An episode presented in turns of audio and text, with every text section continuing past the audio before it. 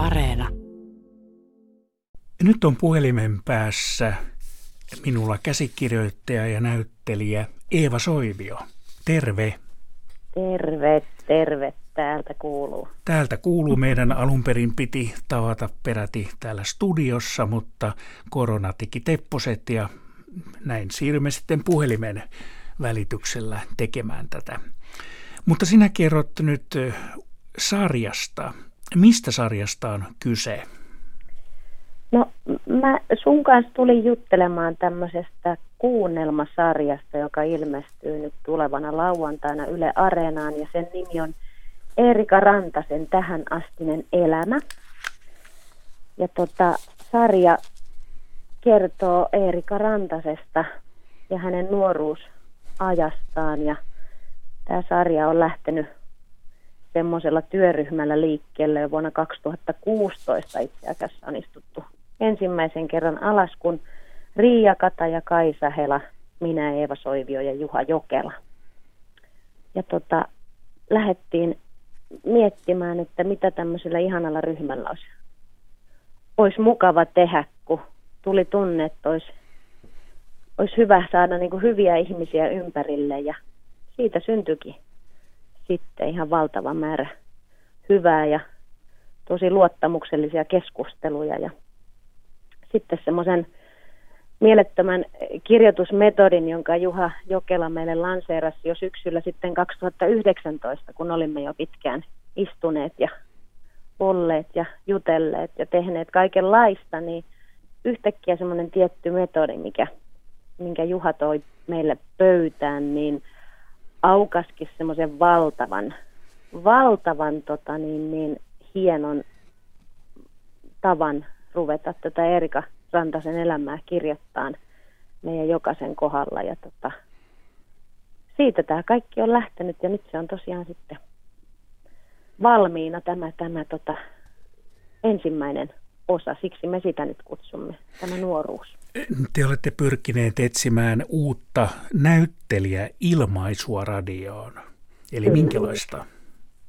No tässä Erika Rantasen tähänastisessa elämässä on tässä nuoruusvuosissa aika paljon ö, henkilöitä, joita tota, joiden iät on hyvin, hyvin erilaisia. Ja tota, me ollaan nyt päädyttiin sitten siihen, että Riia Kataja antoi Eerikalle äänensä tässä nuoruus, nuoruus tota, jaksossa ja me Kaisa Helan kanssa sitten puuhastellaan nämä kaikki muut nais, naisäänet ja tota, tosiaan ikähaarukka menee niin kuin tuolta 90 sitten tonne, tonne noin 12-13-vuotiaisiin.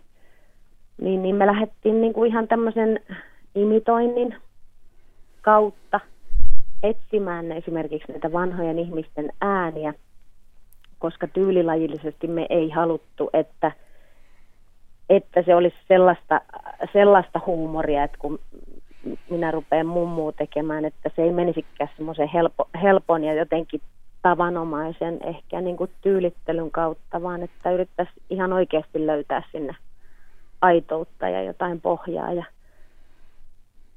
mulle tuli semmoinen tunne ja meille tuli työryhmänä, että me kyllä siinä onnistuttiin kauhean hyvin ja kauhean niin kuin liikuttavallakin tavalla päästiin. Mulla on esimerkiksi semmoinen Anneli-niminen hahmo tässä tässä tota merkittävässä roolissa muutamassa jaksossa, niin hänen ääni se löytyi jonkun, jonkun, jonkun tosi vanhan naisen haastattelusta ja yhtäkkiä se vaan humpsahtikin sinne tota, jotenkin ja, ja siitä tuli tosi, tosi liikuttava henkilö.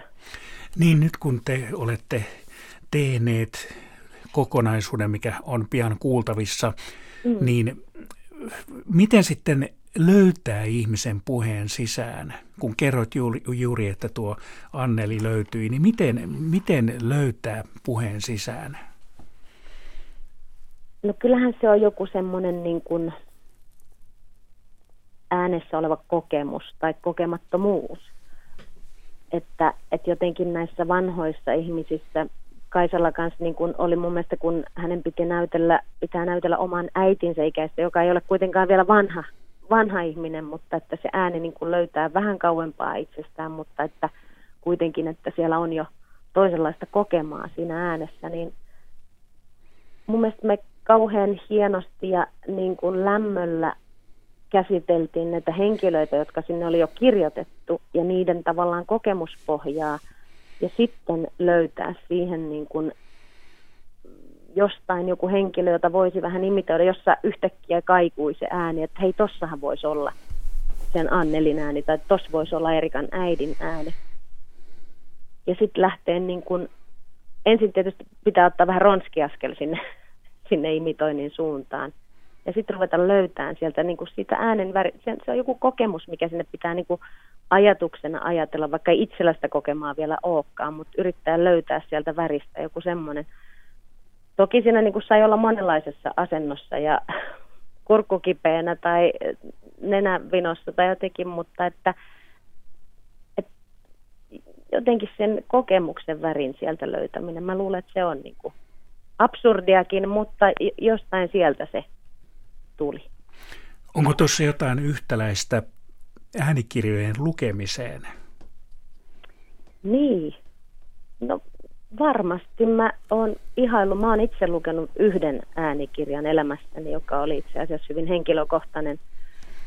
Inka Nousiaisen kirjoittama Mustarastas, joka kertoo minun elämäni tapahtumista ja veljeni katoamisesta. Ja, ja tavallaan siinä lukiessani tarinahan oli mulle kamalan tuttu ja, ja niin kuin lähellä, mutta mietin siinä lukiessani näitä useita kollegoitani, jotka lukee paljon äänikirjoja, että on se mielettömän kunnioitettavaa se, se ajatuksen juoksu, se niin kuin edellä juokseminen tavallaan ajatuksessa siinä äänikirjassa, koska näin olen ymmärtänyt, että ihmiset niitä kirjoja ensin lue ääneen ja sitten mene lukemaan äänikirjaksi, vaan että sun pitää tavallaan löytää se kokema siinä hetkessä liikaa kuitenkaan tietenkään värittämättä asioita, että kuulija saa, kuulija saa sitten värittää sen niin kuin kirjaa lukiessakin, niin sinnehän tulee ihan oma, oma maisema jokaiselle.